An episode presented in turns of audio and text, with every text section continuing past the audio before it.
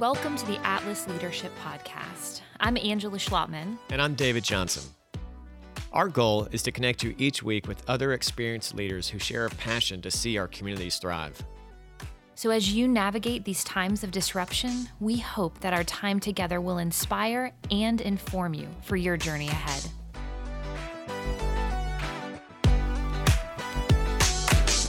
Angela, we're super excited to have another trusted and experienced guest here with us this morning, Tony Marciano. Uh, welcome to the Atlas Leadership Podcast. Angela, tell us a little bit about Tony.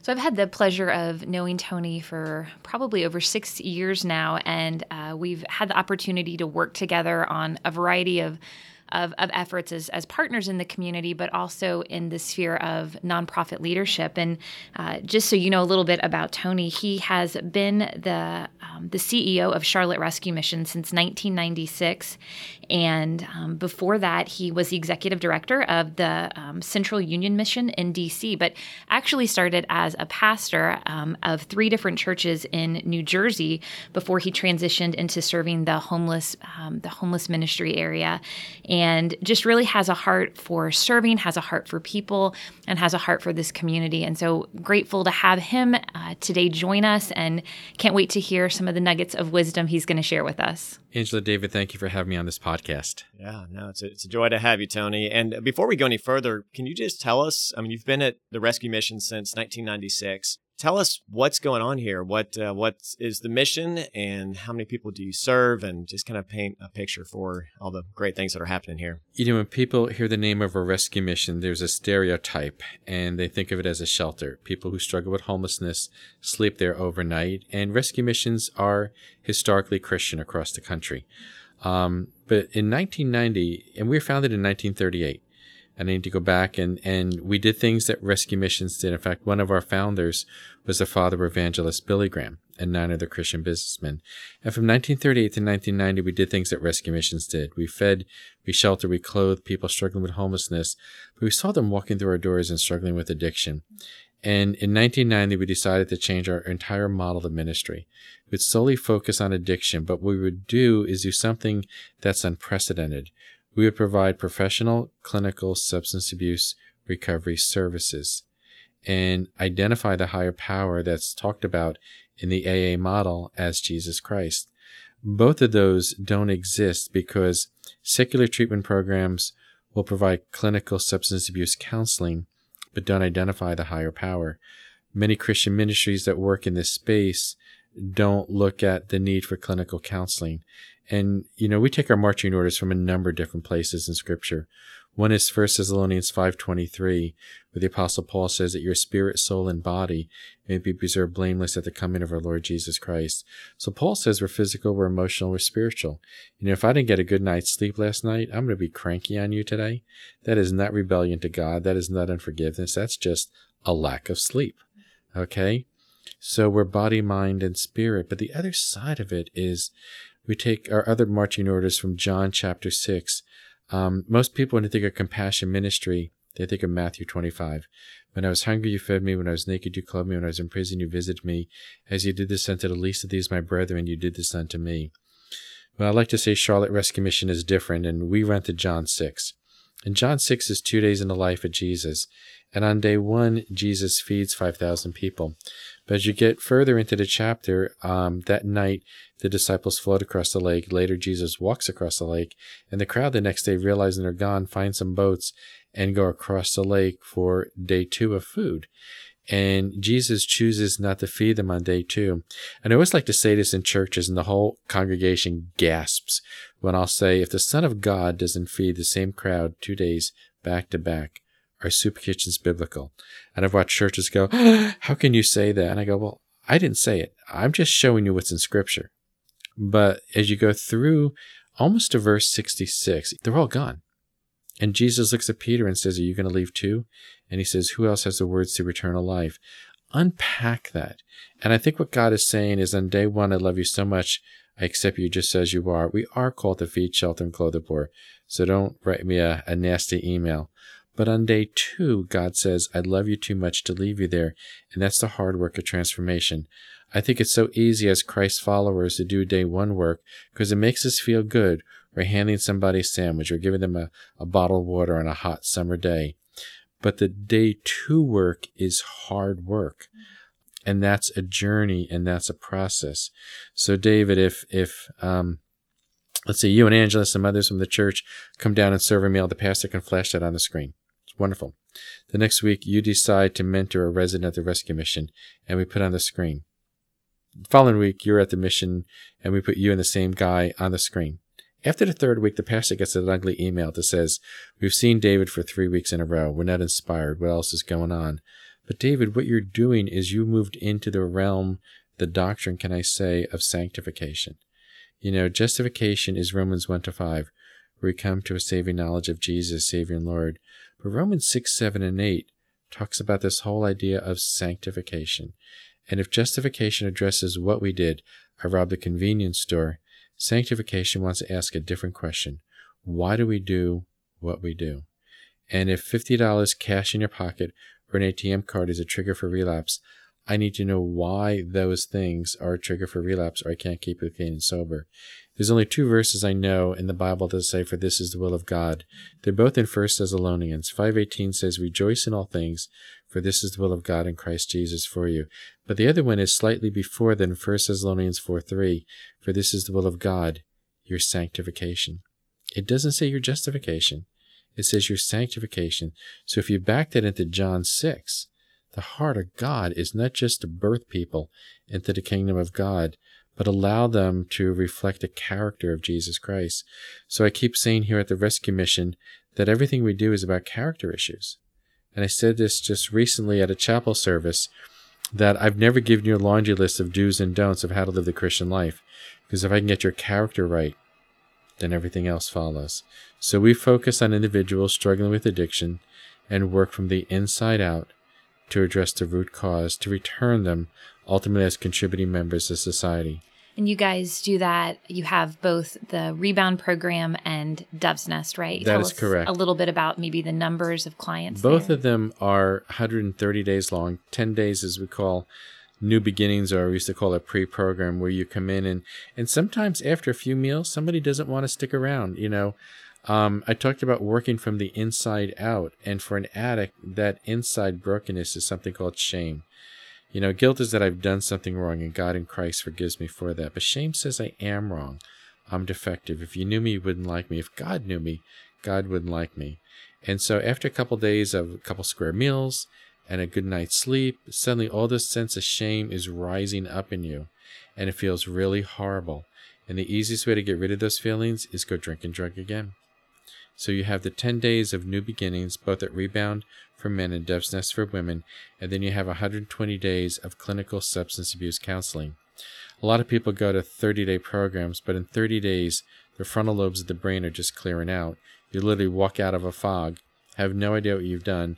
The family has probably spent $50,000, and you relapse three days later. And so I find that things are just beginning to make sense around day 65, day 85 where they're going, oh, I get it. But we have to deal with a core issue of shame. So those are the two core programs that we have. So I know in addition to the Dove's Nest program and the Rebound program, you all recently started the Community Matters Cafe, which as an aside, it's one of my favorite places to visit in the area um, just for food and beverages. But tell us a little bit about that program and how it works with the broader framework of the Charlotte Rescue Mission. We know that the people we serve at Charlotte Rescue Mission started drinking at ages 10, 11, and 12. Probably started drugging around ages 12, 13, and 14. And so we know that when you start abusing drugs and alcohol, you stop maturing. So we have a building full of 35 and 40 year olds that are emotionally 10, 11, and 12 year old. And what 10, 11, and 12 year olds wants to show for work on time, manage your finances, work with a supervisor, go to the A meetings, go to church. What do 12 year olds want to do? They want to play. They want to be irresponsible. And so when they started drinking and drugging, they learned immaturity. They're not bad people. And from that point until they walked through the doors of the rescue mission, they learned how to survive, not to thrive. And so we started Community Matters Cafe as an extension of both Rebound and Dove's Nest to learn those life skills they should have learned beginning at ages 12 and up, but they never learned just because of the insanity of where they grew up. To help them become all that God created them to be. So, Angela, when you come and you get your cup of coffee, you come and have that meeting and have lunch with somebody there, they're having to interact with you. And that's hard because an addict doesn't want to look you in the eye because of the shame in their soul. They're going to get their order wrong. And the tendency is for someone to just go, fine, and throw the paper at you and walk out the door and relapse. And so we're having to teach them how to live life on life's terms. And what they learn in the cafe is real life so that when they fully graduate from the rescue mission, they've already lived the life that we want them to live, but they've done it under the safety of Community Matters Cafe.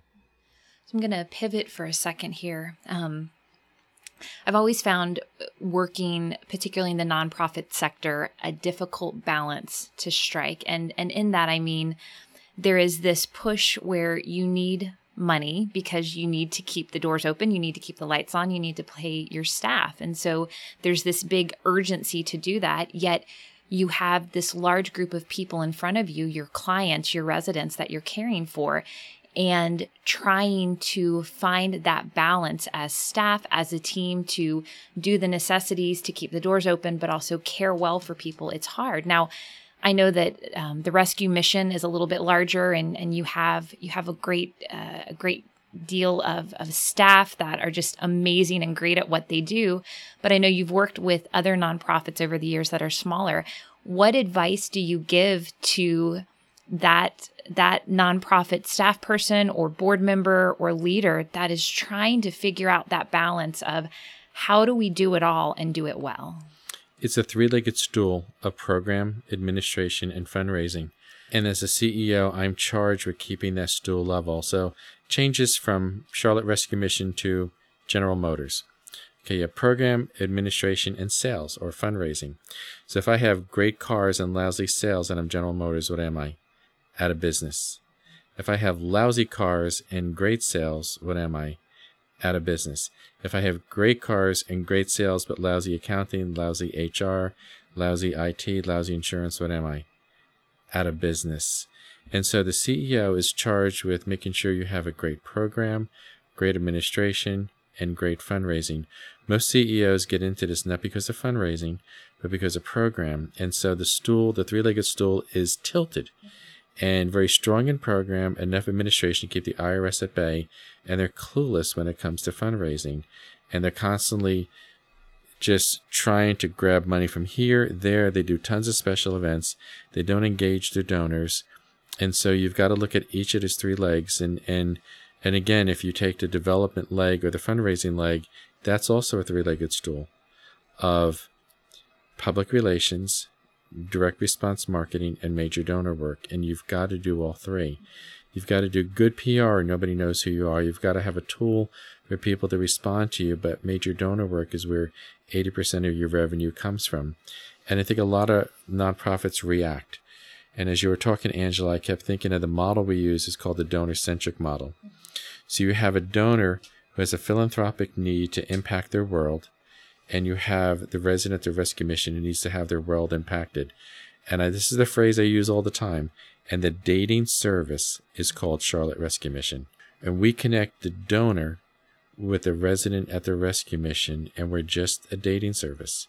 So if you ever look at my copy of the thank you letters, it's never thank you for your gift to Charlotte Rescue Mission. You never gave to Charlotte Rescue Mission. You gave to the people we serve. So thank you for your gift to the men and women who walk through the doors of the rescue mission seeking help and hope.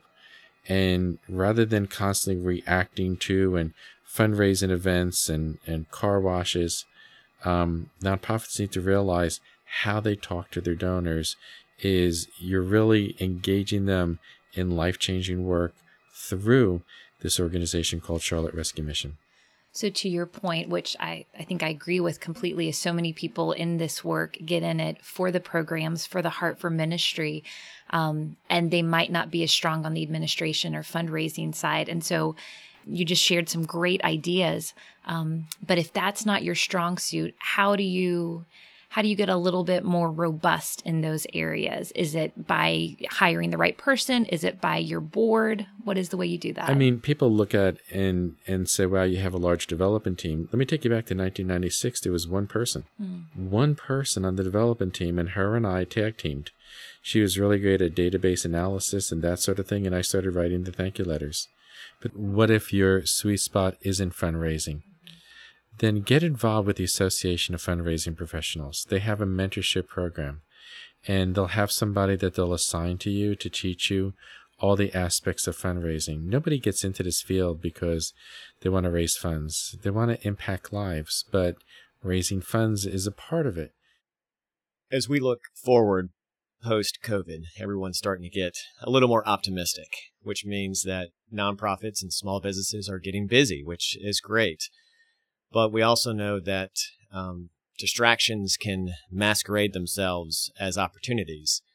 And uh, the danger is that we can just get going with busyness again and, uh, and not stay focused on the mission. Uh, you've been doing this for a long time, and I would love to hear your kind of leadership, your vision for how do you discern between um, opportunity like good opportunity and um, things that are just a distraction and how do you keep your staff focused on mission when there's a lot of uh, busyness that could just come? How do you discern those two? There's a verse in 1 corinthians 10 23 and i'm going to paraphrase it so don't write me a letter but it says all things are good but not all things are helpful. All things are good but i will not be bound by all things. And so there's a lot of things that can grab your attention and I think as the leader, you have to keep the main thing the main thing. So, why do we exist? And you have to make sure that that's being communicated every single day and keep everybody focused on it. Um, there was a TED talk that we watched several years ago by Simon Sinek, Start With Why. And he talks about why does Apple phones or why does Apple as a company exist? To challenge the status quo. That's it. Why does Charlotte Rescue Mission exist? One word, transformation. Um, if you can't, as a whether you're a for-profit or a nonprofit or even a governmental entity, answer in three maximum four words why you exist, you're in trouble. And so we have it boiled down to one word: we exist for transformation. So, you know, all things are good, but not all things are lawful. And my job is to make sure we don't experience something called mission creep. You start here and this is a good thing, and this is a good thing, and this is a good thing, and this is a good thing. And then a few years down the road, you're 12 miles away from where you were founded, and the CEO's job is to make sure those things are good, and those things may be good for the kingdom of God, but that's not why God called you into existence. And then you just get spread so wide that you take really excellent programs and make them good because you had to reallocate finances. And so just as a as a follow-up on that, as you're keeping the people you're serving in front of you, as a leader sitting in this position as CEO, are there two or three questions you always ask yourself before making a decision to pivot as an organization? I think it goes into mission creep. Um, Back when I was in college, somebody gave me something to say. Is it good? Yes. Is it good for the kingdom of God? Yes. Is it God's will? Yes. Is it God's will for you to do it? Ooh, I don't know. And I think sometimes as Christ followers, that's where we get in trouble. We don't ask the fourth question. Is it God's will for us to do? You know, as we've been looking at transitional housing, you know, everybody wants to get into it, but if there's other people doing transitional housing, why don't we do what we're really excellent at? And let them do what they're really excellent at, which is transitional housing. And we just collaborate and partner together. Otherwise, all you're doing is you're building a kingdom and say, look at all these programs and buildings that I have and I run and I lead. Aren't I such a wonderful person?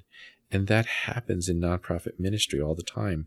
Instead of keeping the person in front of you and, and making sure that their life is being changed, their life is being transformed. Yeah, Tony, I love the balance that you guys have here at Rescue Mission. I mean, you are innovating, you're being creative, you're envisioning uh, different ways of doing the same thing. You're staying anchored in in transformation, which is which is critical to to do that balance. So I commend you on uh, doing that for over 25 years here, and um, yeah, we love to see uh, the creativity that can continues to come out of here and, and the way you lead. We we love ending the podcast with just what we call a, a three, two, one question. Uh, shorter questions to you, but I think there's a lot of wisdom that we can still uh, glean from you in this uh, brief moment. And uh, and so the the three part of the question is uh, is about leadership. And you've you've seen a lot of great leaders in your 25 years. You you manage great leaders, um, and you've seen great leaders grow out of Rescue Mission. What are um, three things that you have learned about leadership uh, through your 25 years here? I think the three things are number one is focus. You have to know why you exist as an organization and you need to keep it on track. You know, Jesus didn't go to Jerusalem until the very end because he knew, this is my opinion, he knew that if he went, it would be his death and resurrection. He avoided it. You know, we talk about strategic plans. Jesus was incredibly strategic when he went to Jerusalem. Um, his focus, he clarified his why. We talked about that all the time. I, I asked somebody this question Is this the gospel? Jesus died on the cross for our sins, and we need to receive him as our Savior and Lord. And they went, Yes. I go, No.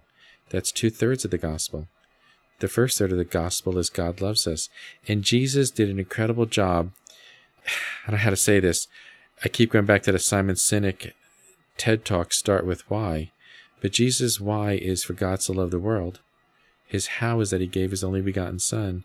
His what is that whosoever should believe in him should not perish but have everlasting life. And 2,000 years ago, Jesus did the why, how, and what in the gospel, and we don't tell people the why of the gospel. We don't tell people that God loves them. We just tell them that Jesus died on the cross. But Jesus was incredibly focused. I think the second thing is you have to have compassion. About the people who serve alongside you are as, as important as the people you serve. You know, think about this. You know, Jesus warned Peter that he was going to deny him three times before the rooster crowed. And the rooster crowed, and Jesus looked at Peter, and Peter looked at Jesus. And Jesus didn't say, Well, I told you so. He didn't do that. And I think the third thing is tenacity. Failure is not an option. You know, when we were starting the cafe, I had a board member who says, What if we don't do this? I said, What are you talking about? Failure is not an option. I mean, you have to believe and persevere when you will face obstacles. You know, Henry Blackaby in the 80s and 90s wrote the book Experiencing God, and he talks about whenever you start to follow God, you you face a crisis of belief. Think about this. God told Moses to take the children of Israel out of Egypt. He didn't tell them there was going to be a Red Sea. In Numbers chapters 13 and 14, Moses sends Joshua and 11 other spies to check out the promised land. Joshua saw the city of Jericho. Forty years later, in Joshua chapter 2, uh, chapter 1, I'm sorry, verse 2, God says to Joshua, Moses, my servant, is dead. Now therefore arise and go over this Jordan, you and all these people. And he's saying to him, Remember that city of Jericho 40 years ago you saw? Well, guess what? You're going to take it down. And I'm not going to tell you how until you cross over the Jordan. We, as Christ followers, want to have all the answers and then step out in faith. And that's not what I see in Scripture. What I see in Scripture is God called Moses to leave Egypt. God called Joshua to step across the Jordan River. And it was only when he was in the Promised Land did God tell him how he was going to take the city of Jericho. So the third thing is tenacity. You've got to have it. No, that's great. Um, the second part of the question is a little bit closer to home here. Um, not all, but a lot of our listeners are in the Charlotte area. You know Charlotte well. You've been here for a long time. Um, and there are uh, struggles that Charlotte is facing, both with COVID and now with the current protests going on. Um, but Charlotte is a city that is resilient and um, and has a lot of beautiful things about it. Uh, what are what are two kind of characteristics of Charlotteans or the city that gives you hope that we're going to get through this?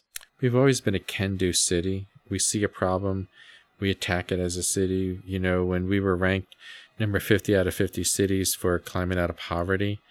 Um, we put together a task force and came up with some solutions. And one of the issues that's um, obviously very evident right now with the protests is the issue of racism. You know, and people are talking more about it and saying that we have to address it. Even going back to 07, the Roper study looked at 40 cities and said we were number two for church attendance and number 38 for racial trust. So we know that this is an issue we have to address as a city, and it has to go beyond just the protests. But we have to get to know somebody of a different race and get to understand what it means to be black in Charlotte. That's great. Um, and the last part of the question uh, what one book or one podcast uh, most influences you in your leadership here at the Rescue Mission? Okay, the book that I just finished reading was um, by John Eldredge about prayer, and just really enjoyed John's perspective on perseverance in prayer, and just and I modified what he said, but is really going before the Lord in anguish and just saying, "This isn't making sense. I need your answers. I need them right now." Well, prayer is definitely important, and uh, you know, as we leave here, what is there anything else you want to? leave us with about the rescue mission, or where can people go to to find out more, or volunteer, or donate? I mean, they can go to www.charlotterescuemission.org to find out how to donate. Um, let me leave you with a thought. Um, years ago, I came across the book Managing the Nonprofit by Peter Drucker, who's the father of modern management. And, you know, Peter Drucker says that for profits exist when they deliver a good or service, when the customer pays for it and the customer is satisfied. Government exists to establish a policy or regulation, but he went on to say that the nonprofit does not deliver a product nor establish a policy.